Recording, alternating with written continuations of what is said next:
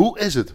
Goed, ik ben nu net bezig om eh, een paar lekkere sigaren te rollen, eh, te draaien. Om even wat uh, tabak uit te proberen en voor te testen of die ook lekker is.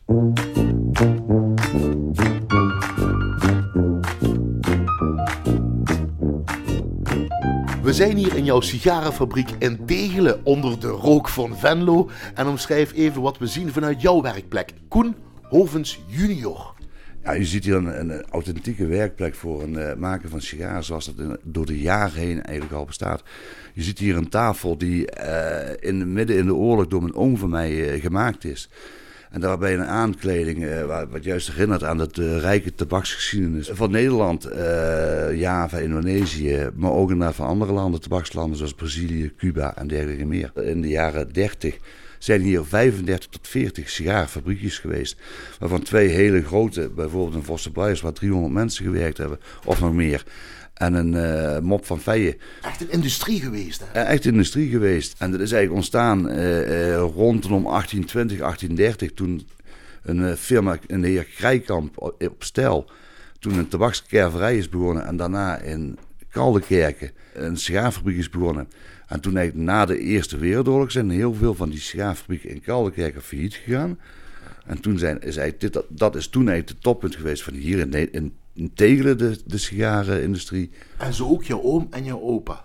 Uh, ja, mijn twee ooms en mijn opa die zijn toen in 1935 inderdaad begonnen op de Kerkstraat met een, uh, met een klein fabriekje. En mijn vader is er toen in 1950 mee ingestapt en is toen na enkele jaren alleen doorgegaan. En in 2000 heb jij dus deze fabriek overgenomen van je vader? Klopt, ja. ja. Hier tegenover ons nog altijd zeer stil en zeer snel de, die sigaren aan het rollen of aan het draaien is? Draaien. Ja, draaien en rollen. Dat is in principe eigenlijk dezelfde term, uh, Maar draaien is denk ik meer Limburgs als dat het... Uh, aan het rollen is meer Nederlands. Generatie op generatie dus? Ja, in zoverre wel, tot nog toe, ja, klopt. Want anders kun je het niet leren, want anders kun je niet dit nee, ambacht uitoefenen? Uh, nee, er is geen opleiding of het dergelijke is er niet. Uh, uh, houd even, je moet inderdaad gewoon van, van intern werd het altijd vroeger al altijd opgeleid. En eerst de mensen vroeger was het altijd zo, je begint als maker van het binnengoed, dus het, het, het, het rauwe, grove werk. En langzaam klim je op tot maken van bosjes uh, en het maken van de sigaren. En, en het topfunctie in principe binnen het bedrijf was altijd de mélangeur. Want die bepaalt de smaak van de sigaar.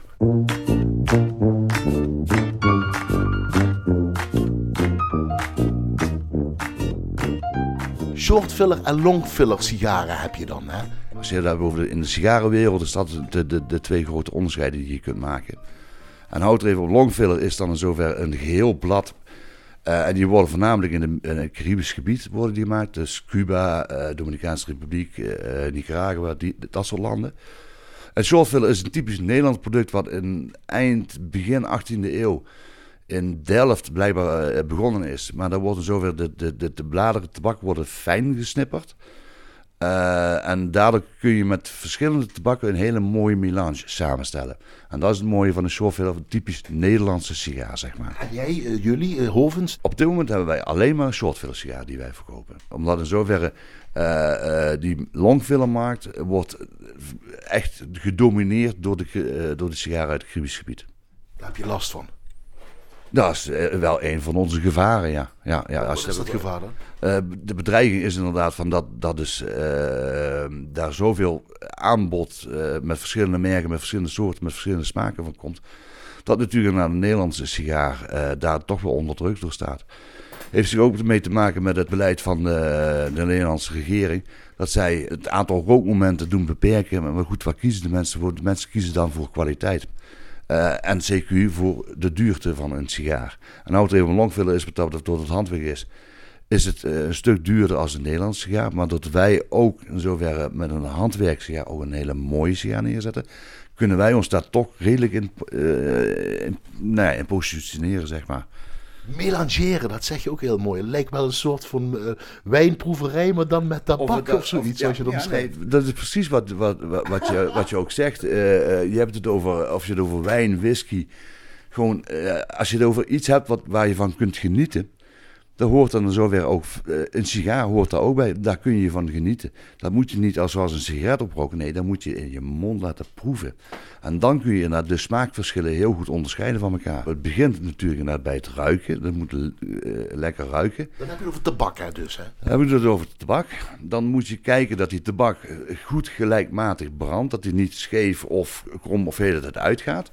En het tweede is inderdaad, hoe smaakt hij in de, in de mond? De smaakbeleving die je ervoor hebt, is die grins, is die uh, uh, krachtig, is die zoetig, is die uh, kruidig, pepertje, al dat soort... Romig gebruiken jullie? Wij, wij gebruiken dan romig inderdaad. Onze sigaar kenmerkt zich door een romige, romige smaak. Ik, nou, laat ik zo zeggen, de beleving die ik af en toe heb als ik bijvoorbeeld een, we, een Weerters echte zou nemen. Dat is een snoepje, ja. Dat is een snoepje. Dat, snoepje. Dat, dat, datzelfde beleving krijg ik ook als ik bijvoorbeeld een klein corona van ons rook. Je kijkt naar je vader Koen Hovens senior, je bent junior. Is dat de smaak doorgeven wat hij dan in jou heeft Tuurlijk. gedaan? Als ik ieder jaar een heel ander iets dan neergezet en dat ieder jaar verandert dan krijg je altijd dat mensen, uh, de ene vindt het wel lekkerder, de andere vindt het juist weer niet lekkerder en dan afvalt. Dus dat moet je niet willen. Je moet gewoon zorgen dat je smaak constant blijft. En als je iets anders wilt, dan moet je dus gewoon een nieuwe merklijn, in zoverre uh, smaaklijn op de, op, de, op de markt zetten. En dat ook bewust zo brengen.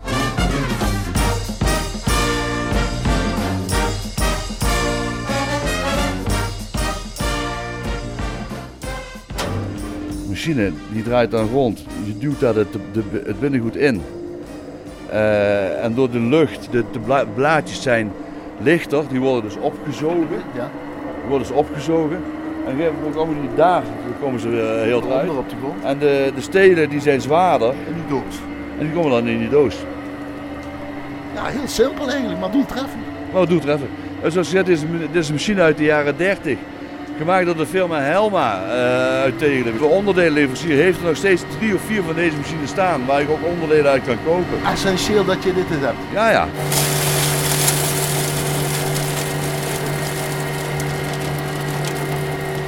Als het tabak nu gestruipt is, uh, dan wordt, noemen we dat. Ja, de struipen noemen we dat. Uh, wordt hierboven wordt hij dan zo het tabak gedroogd.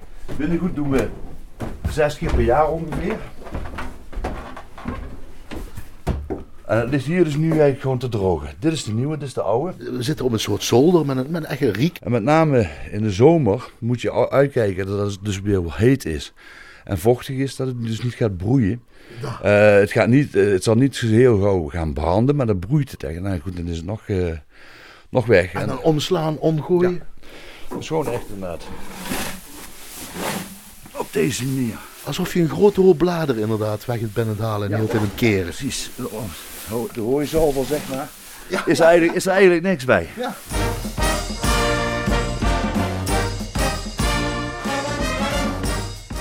Wat is belangrijk in een goede sigaar, meneer Koen Hovens senior? Je moet uh, niet sigaar roken die te zwaar is.